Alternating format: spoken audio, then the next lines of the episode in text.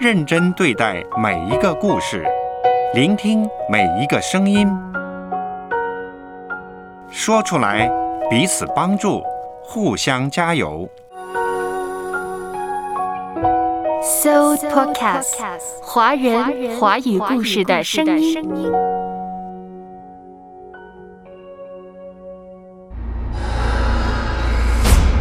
地狱是什么？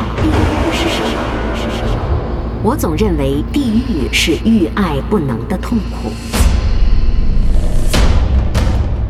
在现实主义者身上，并不是奇迹产生信仰，而是信仰产生奇迹。陀思妥耶夫斯基、卡拉马佐夫兄弟。阅读，开阔视野。豁达心胸，阅读，寻到来处，明白归途。在阅读中看见不一样的世界，遇到更美好的自己。林可辉，阅读世界。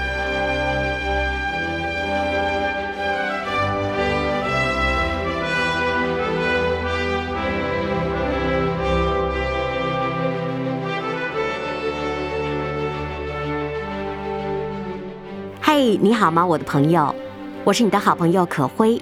今天阅读世界又要跟大家走进经典文本了。不知道你有没有这样的感觉？在当今这个时代，是一个焦虑爆棚的时代，也是一个缺失信仰的时代。大家都忙着去读一些心灵鸡汤，去寻找人生的真谛的时候，可会最想推荐的还是十九世纪最著名的作家。陀思妥耶夫斯基、卡拉马佐夫兄弟。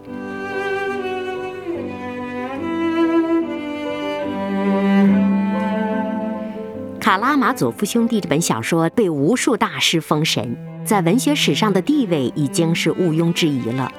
他极其真实地写出了人性当中种种崇高和丑恶，就像一面镜子，在其中你会看到一个你都不想承认的自己。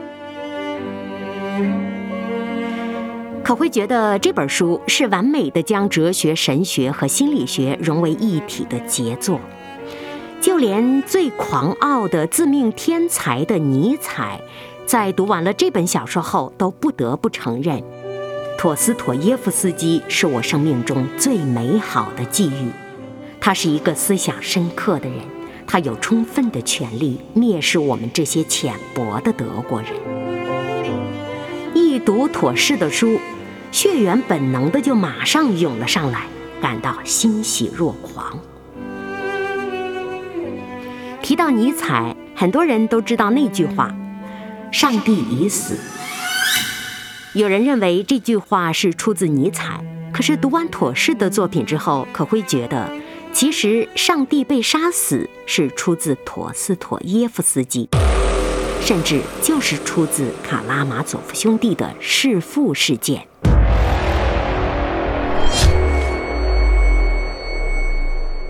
简单回顾一下小说的梗概：卡拉马佐夫兄弟改编自一桩真实的弑父案，妥氏描写了老卡拉马佐夫同三个儿子还有一个私生子两代之间的尖锐冲突。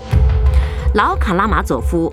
贪婪好色，独占了妻子留给儿子们的遗产，甚至还与长子德米特里为一个风流女子争风吃醋。一天黑夜，德米特里疑心自己的情人去跟老父亲幽会，便闯入家园，一怒之下差点把老头给砸死。老头仓皇逃离，躲在暗中装病的私生子斯米尔加科夫悄然地杀死了老爷。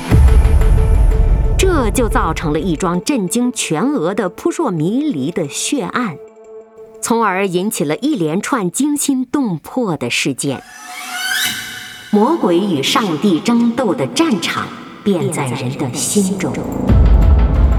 整部作品是一个错综复杂的社会、家庭、道德和人性的悲剧主题的呈现体，十分深邃，是一部思想史诗。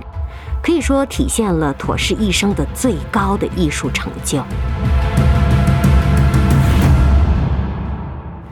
可能听到这里，您要问了：可辉啊，为什么要用几集的时间来说妥适的作品呢？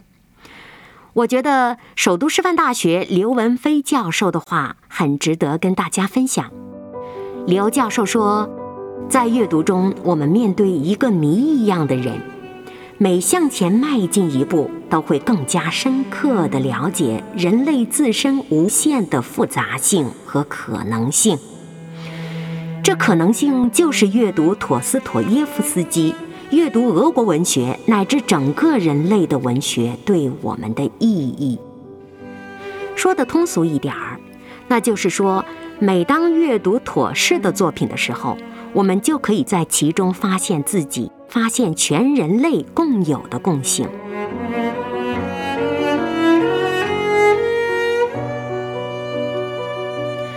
也许赫尔曼·黑塞说的更加的贴地气。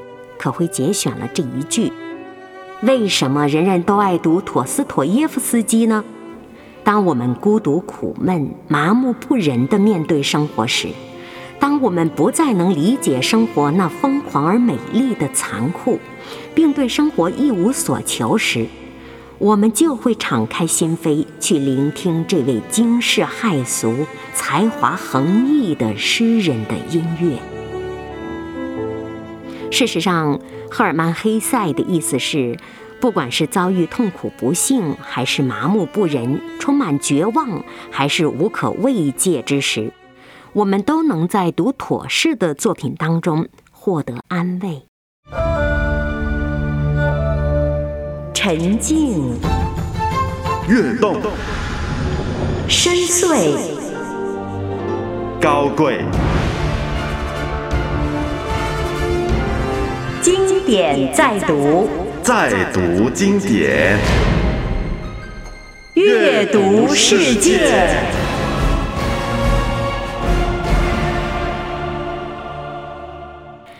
陀思妥耶夫斯基的小说《塔拉马佐夫兄弟》，今天阅读世界可会跟大家继续走进这部深邃厚重的史诗《卡拉马佐夫兄弟》。可谓是呈现了陀思妥耶夫斯基终生思想的厚度。陀思妥耶夫斯基以一件真实的弑父事件来说明小说当中伊凡所提到的无神论思想以及理性主义的危害。在妥氏看来，以思想杀人比用刀枪器械杀人可怕多了。表面看来，私生子斯迈尔加科夫杀死了自己的父亲。但是推动他杀人的行动的却是二哥伊凡的思想。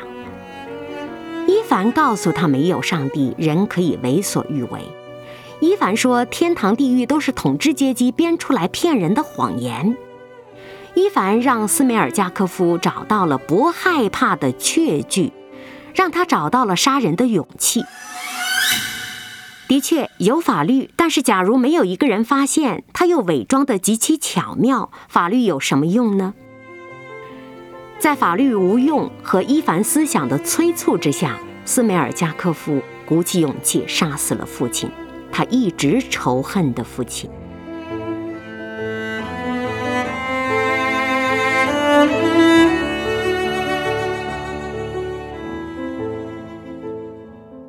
在小说当中，有一位长老叫佐西玛长老，他是三弟阿廖沙的教父。佐西玛长老说过这样一段话：他们有科学，但是科学里所有的仅只是感官所及的东西。至于精神世界，人的更高尚的那一半，人们却竟带着胜利甚至仇恨的心情，把他们完全摒弃，赶走了。世界宣告了自由，特别是在最近时代。但是在他们的自由里，我们看到了什么呢？只有奴役和自杀。佐西玛长老的话也承接着妥氏对于上帝有无存在这话题的思想。佐西玛长老的意思是。当只信科学、心中没有上帝的时候，人的心里就只剩下仇恨和毒害，也只会选择被奴役、自杀或者杀人。所以，当上帝不存在这样的思想发生之后，骇人听闻的弑父事件的发生也就不奇怪了。说起这件真实的弑父事件，陀思妥耶夫斯基说：“首先不在于社会影响，甚至也不在于道德影响，而是心灵的影响。一切都来源于人的心。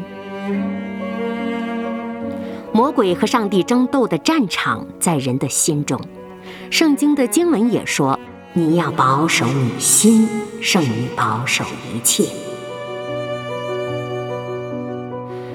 虽说小说当中斯梅尔加科夫后来自杀了，怂恿他杀人的伊凡发疯了，妥氏其实从反面证实了上帝已死这个论点当然是错误的。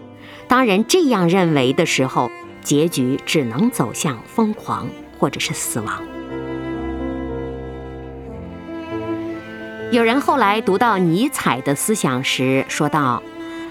尼采发疯原来是陀思妥耶夫斯基的影响，甚至陀思妥耶夫斯基早就预言了尼采将来有一天必定会发疯。尼采就是那个说了“上帝已死”的哲学家，他深受陀思妥耶夫斯基的影响，在读《卡拉马佐夫兄弟》这本作品的时候，他无比震惊。上帝之死不是尼采提出的。最早是陀思妥耶夫斯基在《卡拉马佐夫兄弟》当中呈现的，他给了尼采深厚的影响。妥氏认为，是西欧的宗教界杀死了上帝，就像小说当中说到的，是无神论者、欧陆理性主义者伊凡的思想影响了斯梅尔加科夫的杀人思想。这也就呈现在小说当中，伊凡对弟弟阿廖沙所说的故事《宗教大法官》中。再回顾一下整部小说的高潮，《宗教大法官》讲到的故事。伊凡说，在16世纪西班牙，正是异端盛行的时候，当时耶稣突然降临，大家都认出了他，连宗教大法官本人也认出了耶稣。但是大法官却吩咐士兵把耶稣抓进了监狱，准备隔天处死。半夜时分，宗教大法官本人亲自到牢房里见耶稣。他对耶稣说自己知道他是谁，他不允许耶稣说话，并且指责耶稣不该拒绝魔鬼的三个诱惑。这里呢，补充介绍一下，在圣经当中记载。耶稣曾经在旷野当中拒绝把石头变成面包，也拒绝从殿顶跳下，拒绝膜拜魔鬼以得到万国的权利。宗教大法官告诉耶稣，人们需要的是面包，而不是自由；是神迹，而不是上帝；是权力，而不是真理。既然人们为了获得好处，宁可被奴役。那么，当时的天主教早就顺应了人们的心理，开始用权力统治人，而人们也早就自愿放弃自由了，因为他们有幸福就觉得够了。所以，耶稣不该再来打扰人们幸福的生活。跟随真理和渴望自由的人已经没有了，人人都会为了快乐而自愿杀死真理，就像现在。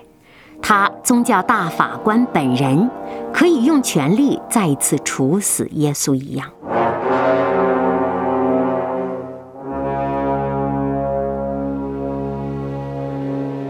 最后，耶稣竟然拥抱了要处死自己的宗教大法官，耶稣吻了他一下就走了。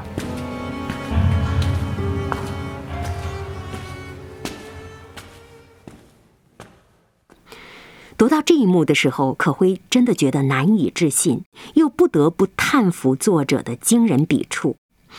妥氏真的对人性的了解太深刻了。他宣称，所有魔鬼的诱惑其实都藏在人性深处，人也不像他自己所认为的，时时刻刻热爱真理、追求自由。所以小说说。魔鬼与上帝争斗的战场就在人心。人的心里能够看到上帝，他的人生就会不同；反之，他将始终受到魔鬼的挑唆和折磨。那些杀死了上帝的人们，让他们的心灵活在地狱之中，从而证明了人不能没有上帝，哪怕恶人也不能没有上帝。在《卡拉马佐夫兄弟》这部小说当中，我们能够读出作者的匠心独运。因为人心不是实心，人需要忏悔和赎罪。什么办法能让我赎罪？什么办法能让我赎罪？我怎么知道我做的对不对？麻烦困扰着我无法入睡。什么办法能让我赎罪？什么办法能让我？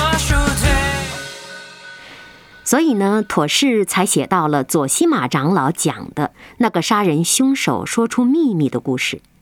也写到了长子德米特里最终选择承担痛苦，因为他内心深处有过弑父的仇恨。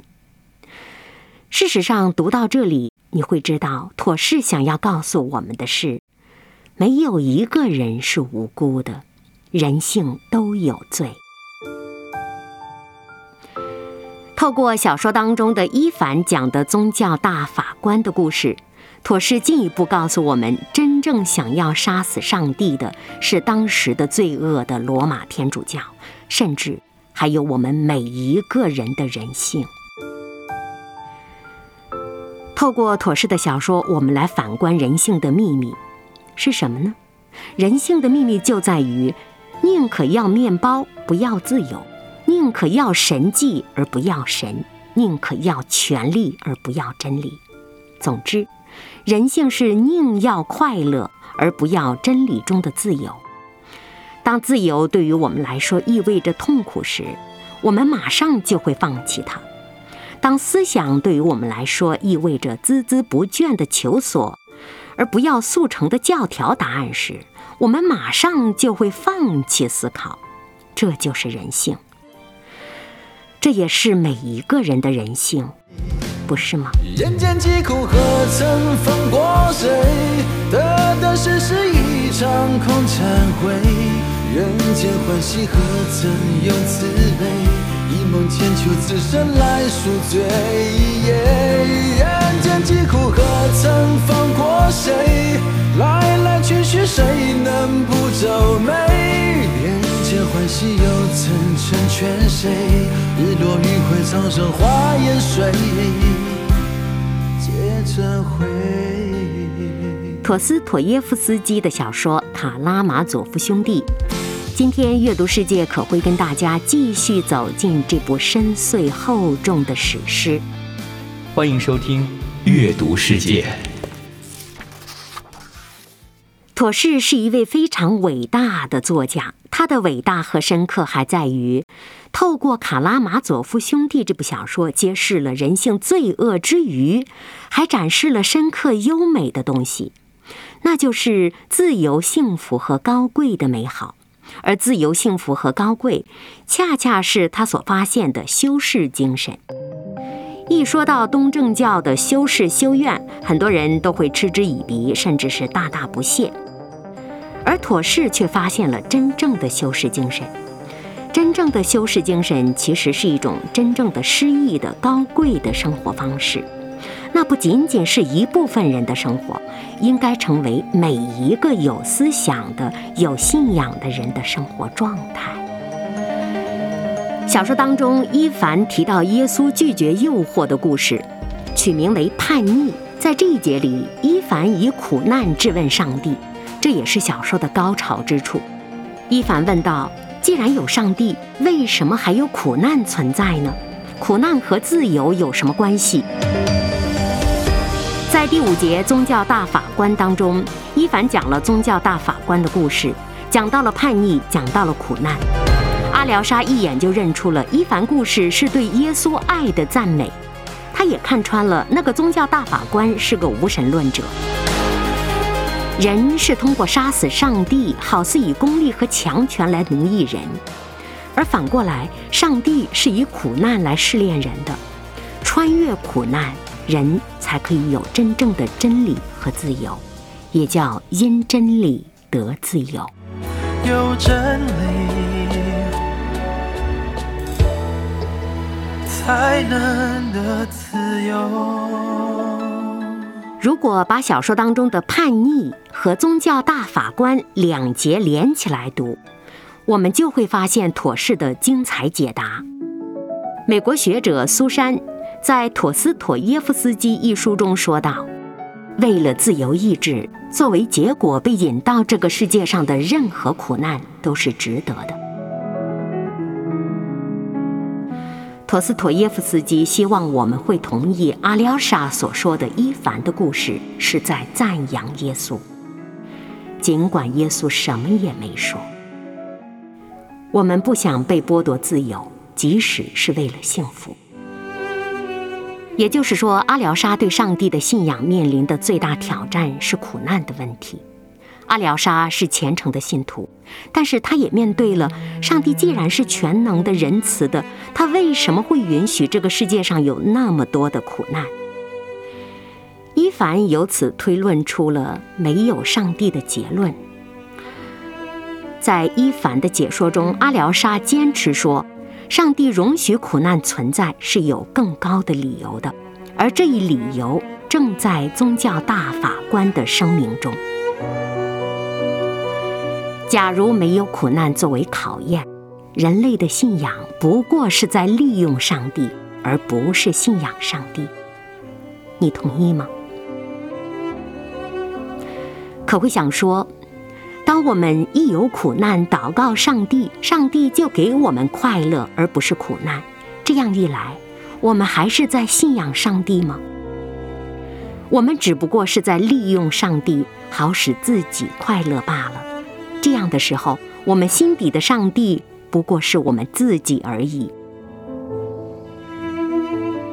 我们利用上帝，把他赶出我们心灵的宝座，把自己的私心放在了上帝的宝座上。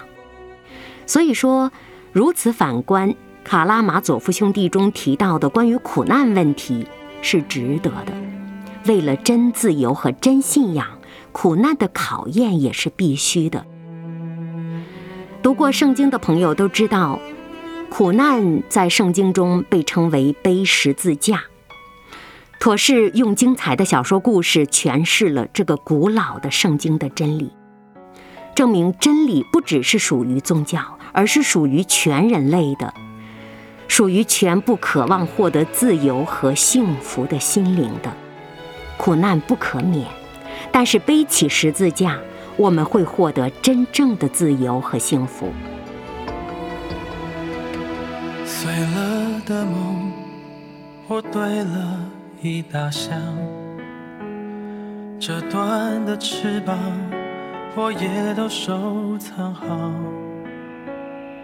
从旧家搬到新的家，不舍得丢掉它，挥不散。痴恋的向往，我输了，输了，因为我一直活在牢笼里，自己骗自己，一心追求填补虚空，直到听你说有真理。才能得自由。今天阅读世界走进的是陀思妥耶夫斯基晚年最著名的代表作《卡拉马佐夫兄弟》。到今天为止，可会用两集的时间解读了这部小说，感觉到妥氏尽管揭露了人性逐利和求乐的倾向，但是又雄辩地证明了人对道德、价值、尊严和自由的需要。离了港的船，用星星向前划。只听一个声音，你是我的家。在狂风暴雨中，我定睛在你身上，你是我一生的盼望。人对道德、价值、尊严和自由的需要。这种根本性需要，如果要得到满足，就必须回到对超验的上帝的信仰。离开上帝，这些需要都不能被真正的满足。也只有回到上帝的面前，人才能不被低俗的欲望、卑劣的情操，甚至是时代的思潮玩弄。我就是因为你活在我里面，我不再迷惑，不再迷惑可以舍弃一切追求，因为我知道，只有真理才能让我得到自由。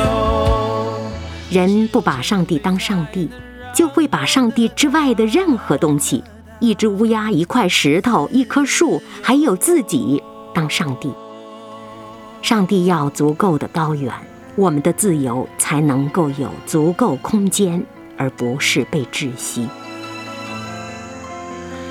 就像哲学家比尔加耶夫说的：“宗教大法官否定了人类精神自由的本性，妄图以巴别塔式的集权代替人类。”以爱人代替爱上帝，他努力把奴役写进人的本性深处，他接受了魔鬼的诱惑，而出卖了自身的灵魂。在宗教大法官的眼中，人最需要的是物质，而不是精神。说的特别好。从小说抽离，来到我们今天的现实生活，在这样一个焦虑的快节奏的时代。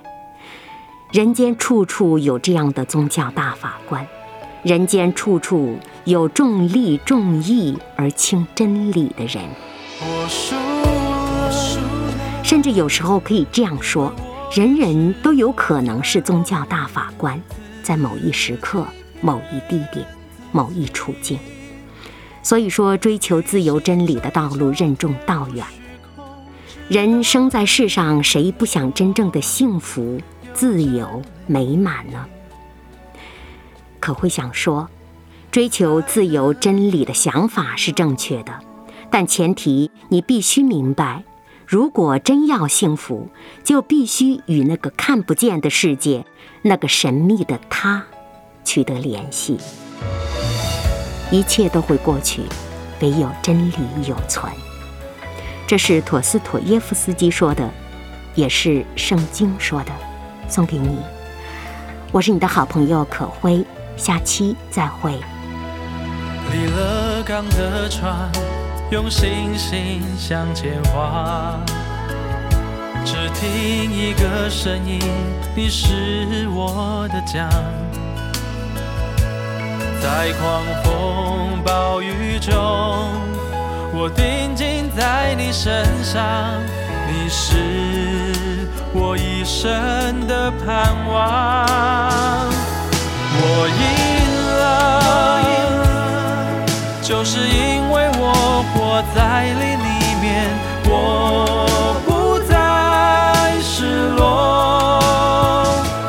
不再自责，不再自傲，我全心赞颂。只有真理才能让我得到自由。我赢就是因为你活在我里面，我不再迷惑，可以舍弃一切追求，因为我知道。只有真理才能让我得到自由，只有真理才能让我得到。